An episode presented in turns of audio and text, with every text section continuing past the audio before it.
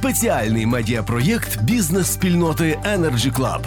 Спілкуємось з фахівцями про енергетику під час війни та перспективи її розвитку після перемоги України. Glory to Ukraine. At the microphone is Maxim Bilavsky, and we are starting our new podcast from the series Energy Forefront. Today, my guest is uh, Lisa Van Liet, Vice President of uh, the Energy Club. So, Lisa, welcome to our team. Uh, very pleasure to meet you. How did you become interested in working in Ukraine? Thank you very much, Maxim, and I'm very glad that I've joined uh, the Energy Club as a vice president just this week. Uh, I became interested in Ukraine already a long time ago.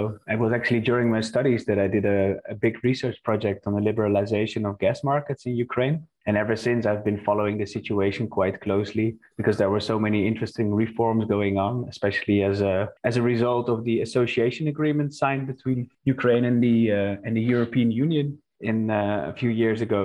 And then, of course, um, in the course of my career, I worked at the, the Energy Community Secretariat. And there, of course, one of the main focus countries is Ukraine, which uh, which has done already an outstanding job before the war started. I mean, I don't even want to start about how much you have achieved in the sphere of energy and much more uh, during the war, after the war started. But already before, the, Ukraine was actually one of the poster childs of the energy community, uh, having done so many reforms, always being in the front line and always um, yeah, implementing reforms very quickly. Um, and following this, my time, following my time at the Energy Community Secretariat, I was offered a job at the Ukrainian Energy Exchange, where I got to experience also firsthand how energy legislation is being implemented and what are the ramifications of the energy law, the European energy law in Ukraine.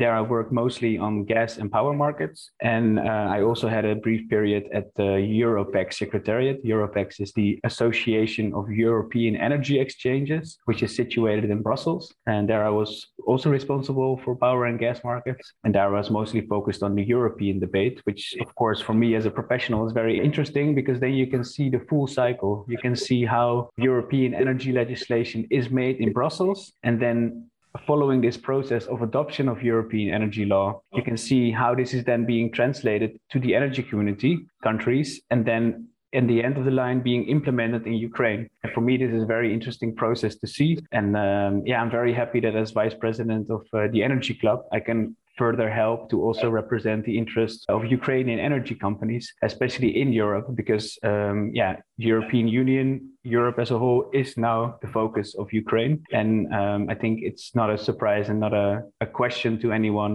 that the future of Ukraine is also in the European Union, especially now also being a candidate country for E U membership.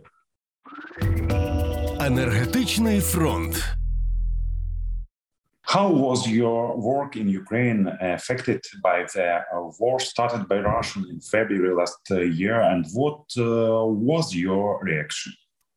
Well, it was, of course, a very difficult time, personally. I mean, I always say that for me, it can't be compared with how much suffering there was for Ukrainians themselves, because one month before the war started, uh, I left Ukraine already because uh, I was going to uh, work from the Netherlands. I'm a Dutch citizen myself. Back at the time, I was working for U E X, for the Ukrainian Energy Exchange, in Kiev and in Poltava.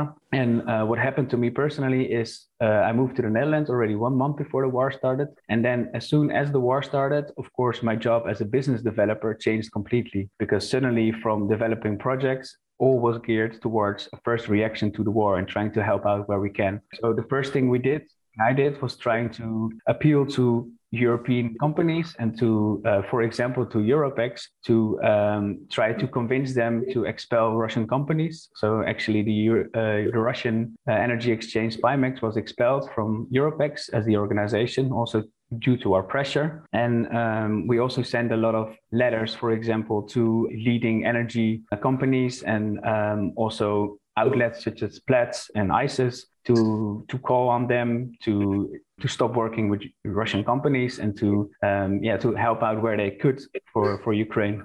I think even more significant because I had both very good contacts in, in Europe, most notably at the Energy Community Secretariat. And I was also embedded in um, in the Ukrainian energy sector.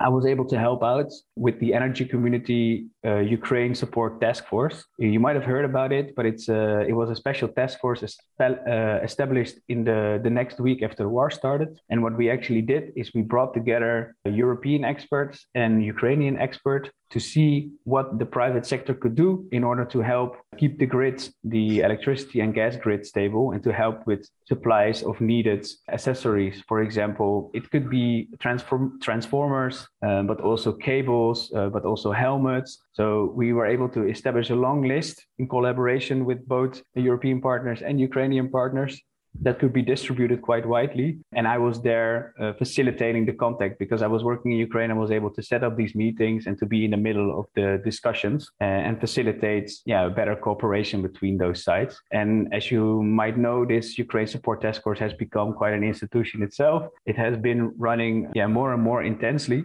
And uh, it has done a lot of good work to help Ukraine keeping the grid stable. For example, what I already mentioned, getting uh, new transformers to uh, to Ukraine and to help restore the grid, so to say, together with partners from all over Europe, but mostly focused on uh, on the private sector. So, and apart from this, so this was more on the practical side where I was able to help out, but I also, of course, raised a lot of attention through in the Dutch media. I was, uh, I'm not only speaking in this podcast, but I was also speaking in quite a lot of podcasts in the Netherlands. The podcast more focused on the energy sector, but also the podcast focused more on the broader public in order to not only raise awareness of how bad the situation was in Ukraine, but also uh, raise support for the Ukraine Support Task Force and more uh, support for Ukraine in general. And on a personal level, I was able to collect, uh, to try to do my share and to collect some money uh, in cooperation with a Dutch uh, Dutch organization, which is called Lifeline Ukraine.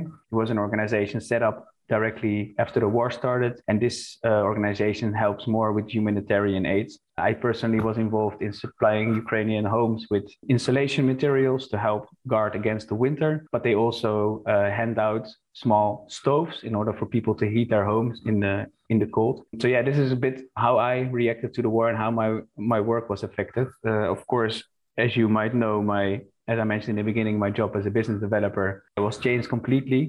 But for the last half year, I was also working for Europex, which I mentioned before, um, as a reaction to the war, to um, not only have my job still in Ukraine, working for the Energy Exchange, trying to do whatever I could to help with the war efforts, but also to keep engaged professionally on a European level with Europex. Energetic front. As Vice President in charge of international cooperation, how do you plan to contribute to the work of Energy Club, and uh, what are the chances uh, you see in the uh, European Union? Yeah, as I mentioned before, I think the chances are endless and also of a various character. I think now Ukraine has made the definite decision to join the European Union and to go towards full integration.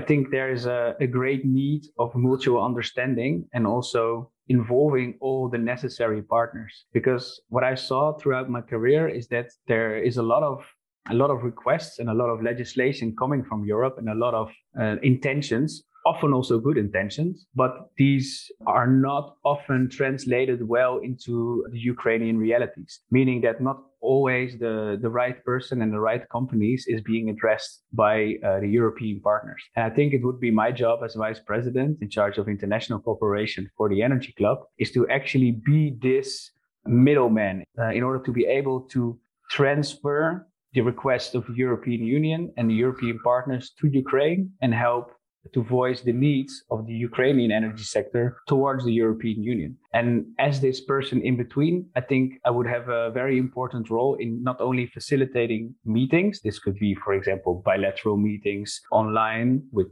policymakers from Europe and with energy companies in Ukraine, but also to uh, send joint letters, for example, of Ukrainian industry to European partners, to the relevant institutions, in order to take into account the opinion and the needs of the Ukrainian companies. And besides this, I think there's an important role for me to play in the information sphere. So not often all the different legislations and all the different legislative acts are being well understood or are being noticed, because as I mentioned earlier in the podcast, the, the road from legislation being developed in Brussels towards then in the end it being implemented in Ukraine can be quite a long shot. And I think it's a it's an important role for me to be able to link European experts to Ukrainian experts and to facilitate a debate. What I've seen so far in my career is that if you bring the right people together, there's a lot of there's a high potential and a steep learning curve.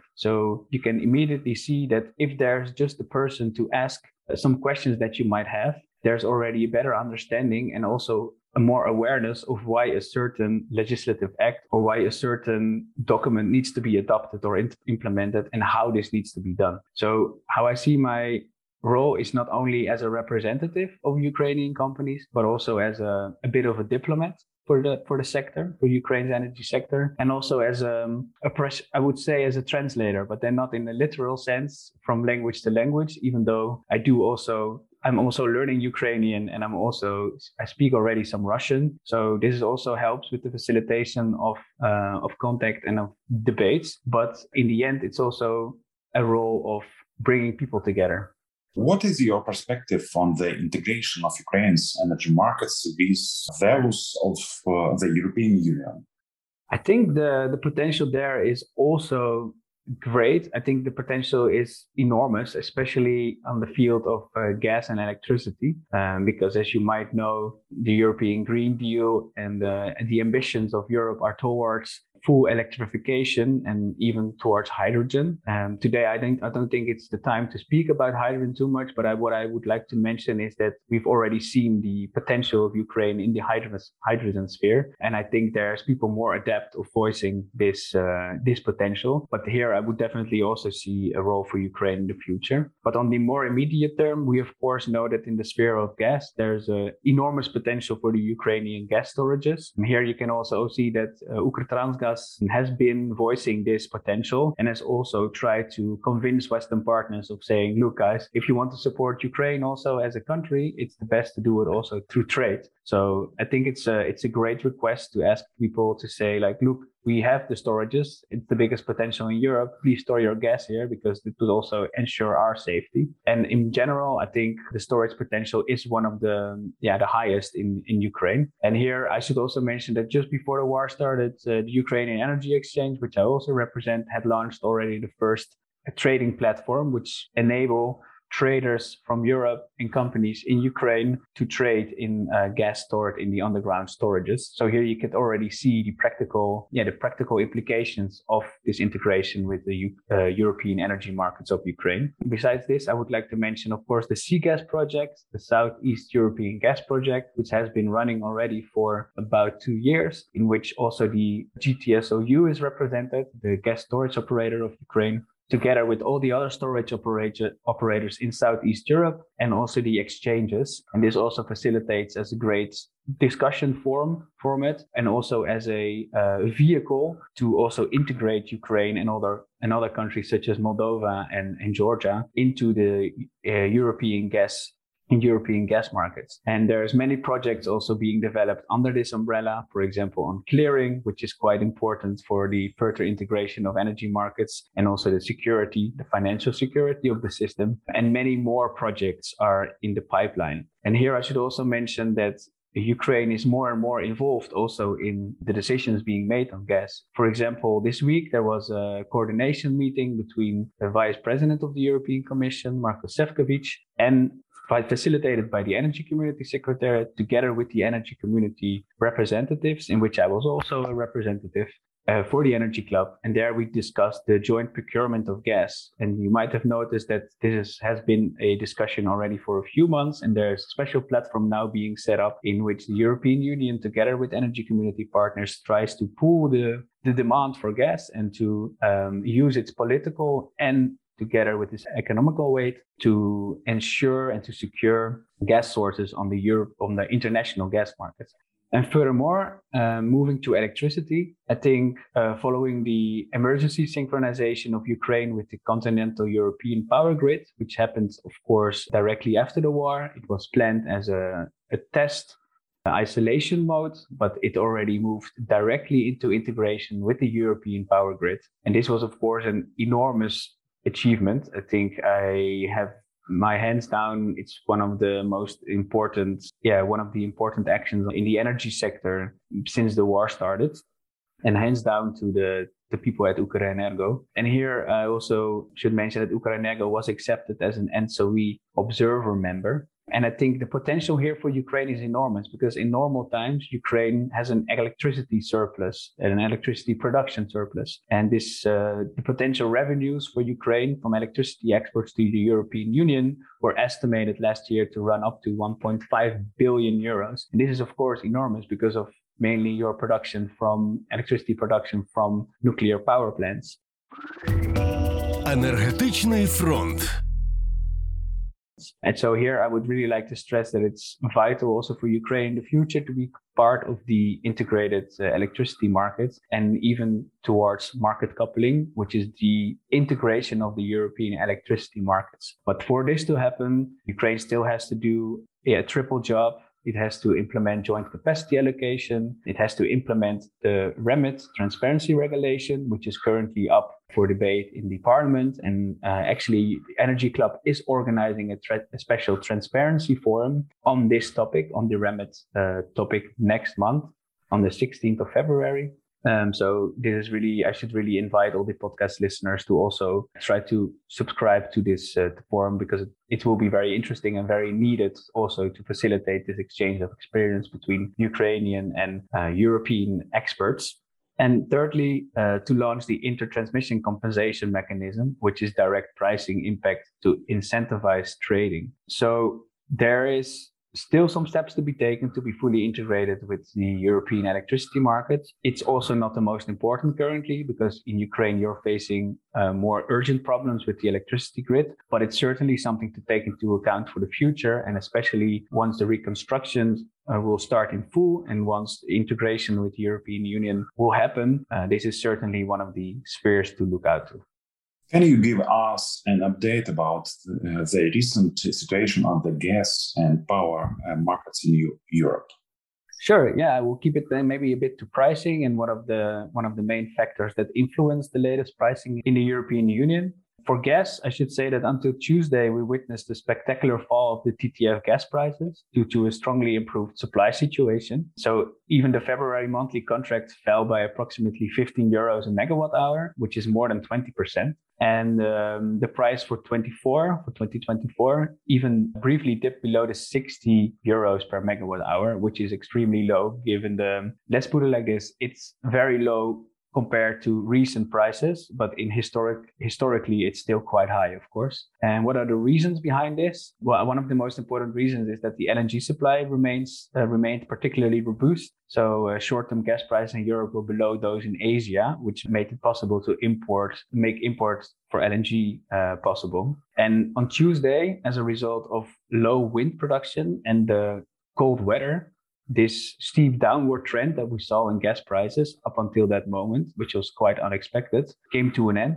And then we can already we could already see immediately that the first annual contract was a, was able to recover approximately ten euros a megawatt hour. And also the short-term price for gas rebounded because, of course, the lower temperatures. I mean, now in the Netherlands, it's about zero degrees, which is, of course, not that cold, but for you in Ukraine. But still, it uh, immediately ramps up the use for gas for heating purposes.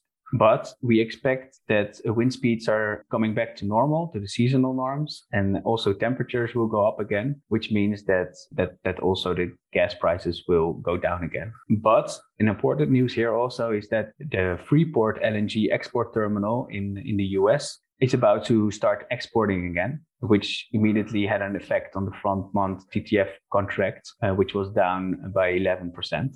Still waiting approval from the regulatory regulatory authorities, but in general, uh, it's good news because it had been offline since June twenty twenty-two due to an explosion in a pipeline. And this capacity of the Freeport L N G terminal uh, is approximately twenty percent of total U S export capacity. So this is very, uh, yeah, very significant step. And furthermore, about gas, uh, what I have to say about this is that due to this downward price pressure, we could see that suddenly we are faced with much less shortage than we thought in the beginning. So we are now estimating that it's increasingly likely that the European gas storage facilities will still be filled by more than fifty-five percent by spring. Um, and these are never before realized filling percentages before the end of March, which means that filling them up again, even without the Russian deliveries, is increasingly easy to oversee. We are more and more likely to reach the ninety percent filling, the mandatory filling percentage of gas storages, which was set by the European Commission and the European Union then as a whole. Besides, despite this positive outlook, the market remains extremely uncertain because the effects of European price ceiling on the wholesale market creates nervousness in this sphere. And then for power, for electricity, I think here electricity prices have been going down since December already. And this is mostly due to French nuclear power plants, which are up again uh, because there were a lot of nuclear power plants out of production. But now around seventy-five percent is in production. And also wind production has seen records of, uh, of production. Energetic front. Furthermore, uh, for the last week, for the last week or two, we have seen lower coal and natural gas prices, um, which also had an effect also on electricity prices. And we had, in general, sustained above average temperatures. So in the end, we could even see last week a daily price were just below or above, say around one hundred euros a megawatt hour. What I mentioned already due to lower wind production, but also lower temperatures. But then just as with gas prices on Tuesday, when the wind died down, electricity spot prices jumped up, which was mainly due to lower electricity production from wind forces. The price of electricity supplied in twenty twenty-four make it, made a strong advance. This actually went up by thirty-four euros per megawatt hour, representing about a twenty-five percent rebound, and also a upward correction of coal had an effect on this. Same with the price for gas. And in general, liquidity remains low, which means the price fluctuations are generally greater. Um, in general, I can say here that the new price equilibrium for gas and coal is being sought, and this is reflected in the price formation of electricity. The lower start of gas and coal price is expected to have a depressing effect on electricity prices. So this is a brief, uh, a brief, I mean, maybe not that brief, but there's an overview of some of the main factors in the power and gas markets in Europe over the last week. And I hope this, uh, yeah, this answers your question, Maxime. What are currently uh, the most important discussion on uh, the energy field in uh, the European Union? Energetic front. Oh, there are many. Uh, as you might know, this, this over the last year, it has been a constant crisis mode if it comes down to energy. We've seen, of course, sanction packages being adopted. We've seen uh, maximum prices for gas on wholesale market being adopted. We've seen uh, import bans being adopted. We've seen uh, new targets for renewable energy and for energy efficiency being adopted. But I think now, over the last weeks, especially the upcoming Net Zero Industry Act, being coined by the European Commission as a reaction to the America's Inflation Reduction Act, because America aims to invest around three hundred fifty, I think it's three hundred sixty-nine billion dollars into its uh, industry to provide subsidies to green industry. And, uh, and the European Union is feeling that it could cannot be left behind and it needs to support its own industry in order not to have disadvantage vis-a-vis the uh, the, uh, the the Americans. Uh, more importantly, not to see a deindustrialization of Europe, because if the subsidies in America are so high, there's a lot of companies in the European Union that might consider moving their production to, to the U S. So this net industry, the Net Zero Industry Act, has been announced in Davos by the European Commission President Ursula von der Leyen during the World Economic Forum. And it, among other things, introduces a relaxation of state aid rules for countries and also promises funding from the European Commission, although it's a bit unsure whether this is new funding or mostly funding that has already yeah, been supplied by the European Commission, but rebranded as funding under the Net Zero, Zero Industry Act. Then we should watch, of course, uh, relevant, uh, we should watch, of course, what's going to happen with the tenth sanction package against Russia, which uh, European diplomats and European uh, member states are currently discussing. And this might include punitive measure against Russia's nuclear sector. And this is, of course, was uh, a tentative issue because there are still some nuclear power plants running on, yeah, on Russian material, on Russian expertise. So this is something to watch, how this would be implemented, which sector would be hit. Uh, I mean, nuclear sector, of course, but uh, which companies would be hit specifically? Would it be a, a general ban or more focused on specific countries? And then, of course, it's important for Ukraine. It's the uh, carbon border adjustment mechanism. Only last summer, I think negotiators of the European Council and the European Parliament reached an agreement of a provisional and conditional nature of the C B A M. And under this provisional agreement, C B A M will begin to operate from October twenty twenty-three onwards. And initially, a simplified C B A M would apply, would apply essentially with reporting obligations only. This will be very relevant for Ukraine as a country which is not yet part of the European Union, because there's currently an exemption until twenty thirty. But there, there's a need also for Ukraine to, to apply and to implement certain uh, measures. For example, C B A M will not apply to countries provided that the following conditions are fulfilled, meaning that the E U E T S, so the European Trading or the Emissions Trading Scheme, uh, is applied in the country, or the uh, E T S system of a certain country is linked with the E U E T S, and the carbon price is effectively applied in this country. This would be total exemption until twenty thirty.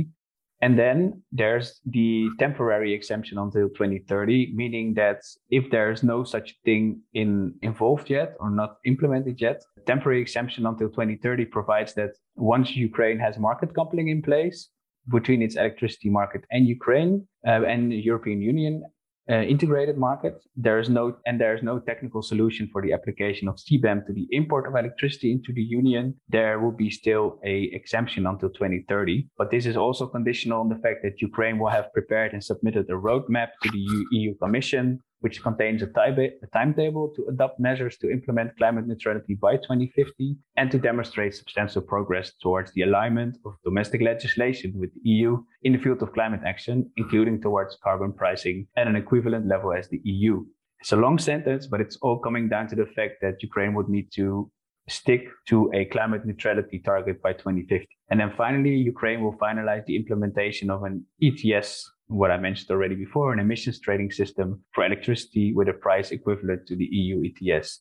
So this means that Ukraine will have to do quite a lot of work and quite a lot of effort to be able to adhere to the standards set for C B A M, set by the C B A M regulation, in order not to have its electricity sector hit, if the electricity exports hit by this C B A M regulation. And also more general, but I'm not I'm not an expert on other sectors which might be hit by the C B A M regulation. It also has to, of course, put a lot of effort into adhering to the C B A M regulation in general. So I think these this is one of the most important topics for Ukraine. And then I think now currently for the electricity sector in general, it's very important what has happened. It's namely that in December, the new electricity package was adopted in the energy community. Um, the Ministerial Council came together and finally adopted uh, some very important legislative acts, E U legislative acts, among other the electricity regulation, but also three market and two operation guideline and network codes, namely on the